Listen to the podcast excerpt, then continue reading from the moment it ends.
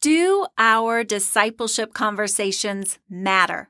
I mean, really, does it matter if we engage people along life's way, particularly children, and talk to them about Jesus? As a pastor's wife, as a ministry leader, as the director of the Family Disciple Me ministry, I must say this is something of a bandwagon for me because children matter. The next generation matters to Jesus. And I recently had an experience that underscored to me how important these individual conversations with kids are. When we have the opportunity to speak Jesus, we have no idea how he's going to use that in days and months and years to come in kids' lives. So I want to share that with you, but I'm going to go ahead and cue the intro first, and then I'll be back to share this story that, well, shall we call it a COVID conversation with a kid named Kale. I'll see you back here in a minute. Discipleship starts with a conversation. Sometimes that's easy, but sometimes we're not sure where to even begin. This podcast is created to inspire us about scriptures and relevant topics so that we can walk closer with Jesus and then have meaningful biblical conversations with those God has entrusted to us. Hi, my name is Tasha Williams, and I'm the founder of the Family Disciple Me Ministry. We believe that no matter what our age or stage in life, devotion and discipleship are God's calling on every one of His followers as we seek Him, speak Him together.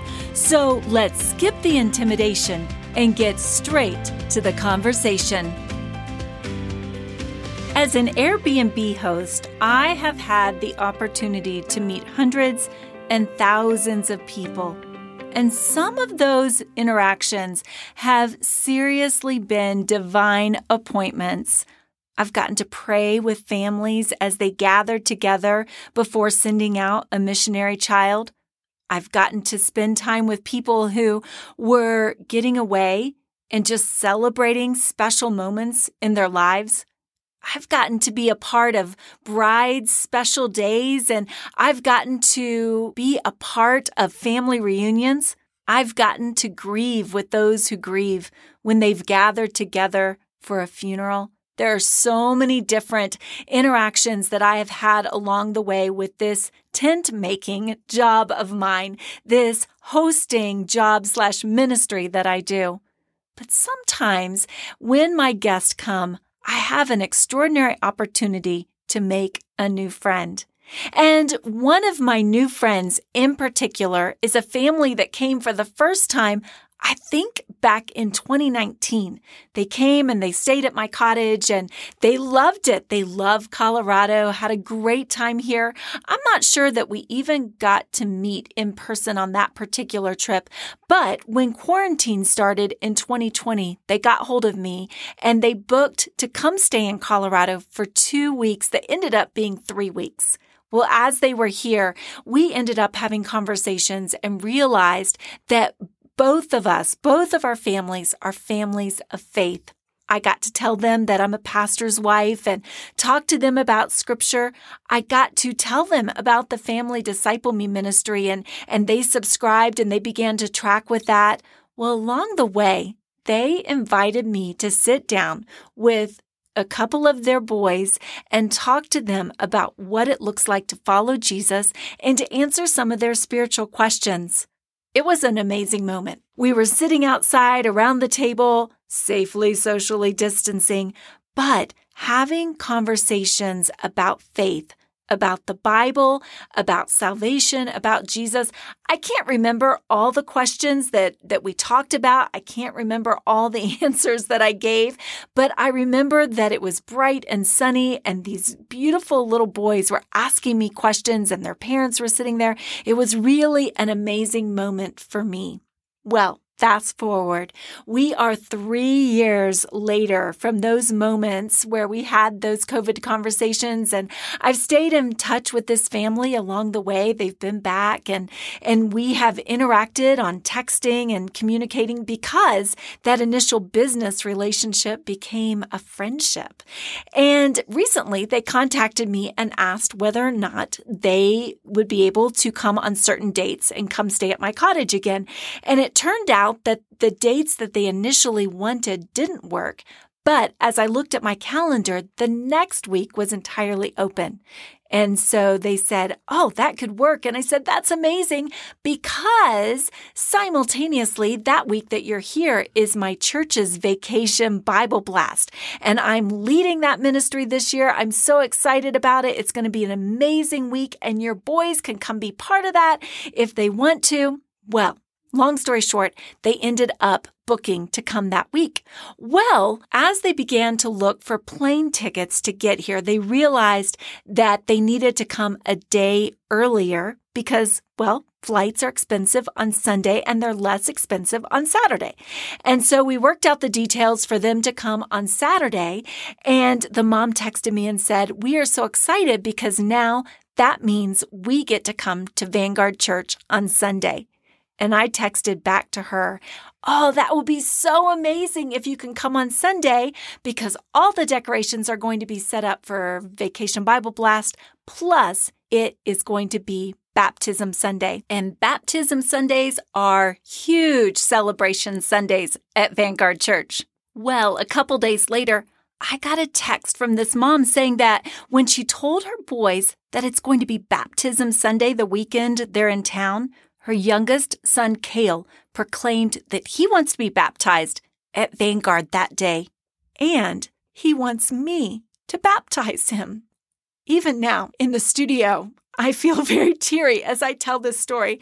When I first read that mom's text, I was at the gym with my daughter, Journey Grace, and I just started crying when I read that text.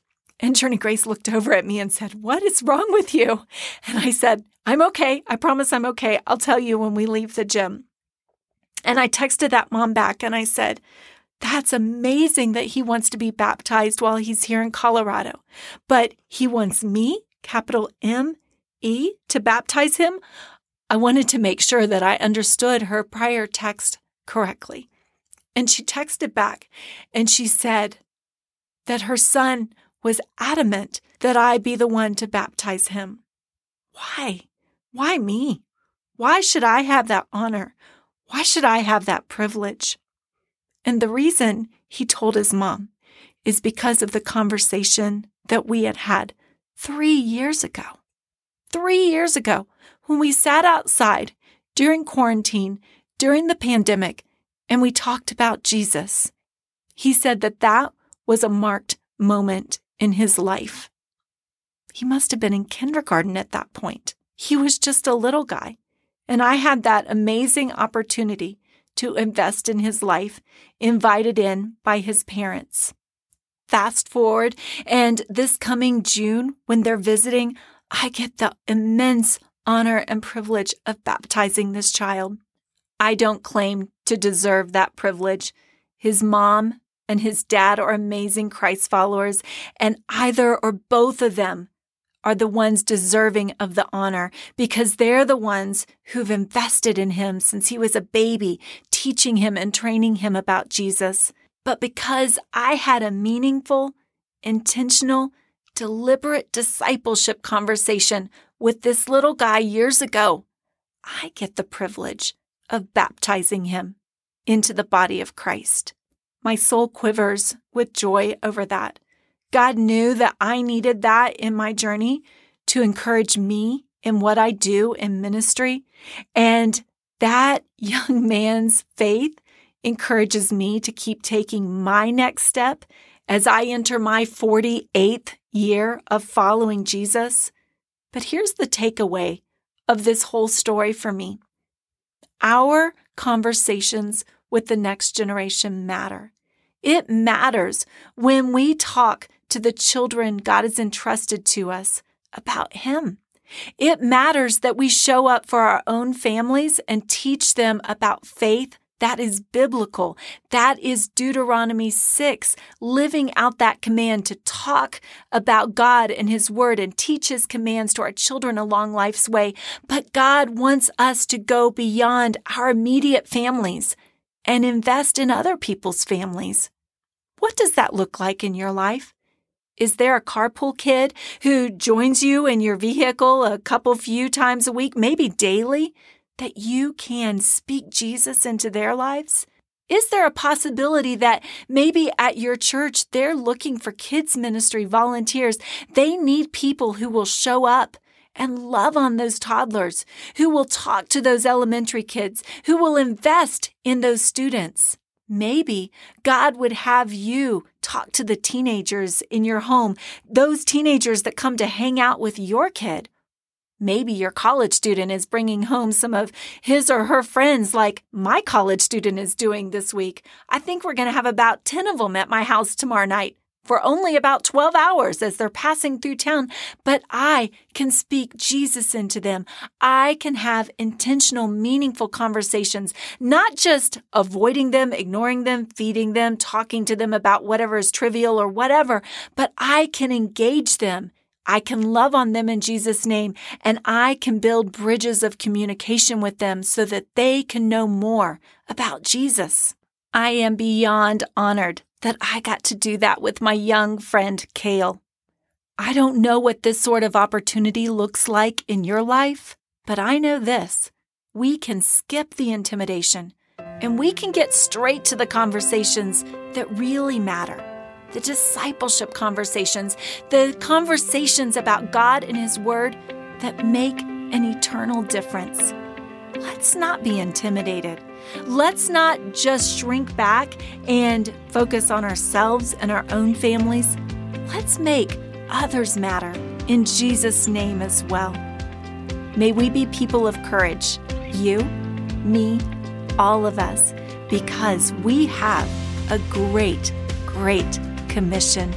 Oh, friend, may the Lord bless you and keep you. May the Lord make his face shine upon you. May the Lord turn his countenance toward you and as you turn your countenance toward him and gently take the countenances of those entrusted to you and turn their faces toward him, may he pour his greatest blessings on you and give you peace. Go with God, friend. Have the conversations that matter. In Jesus' name, be encouraged. I'll see you next time.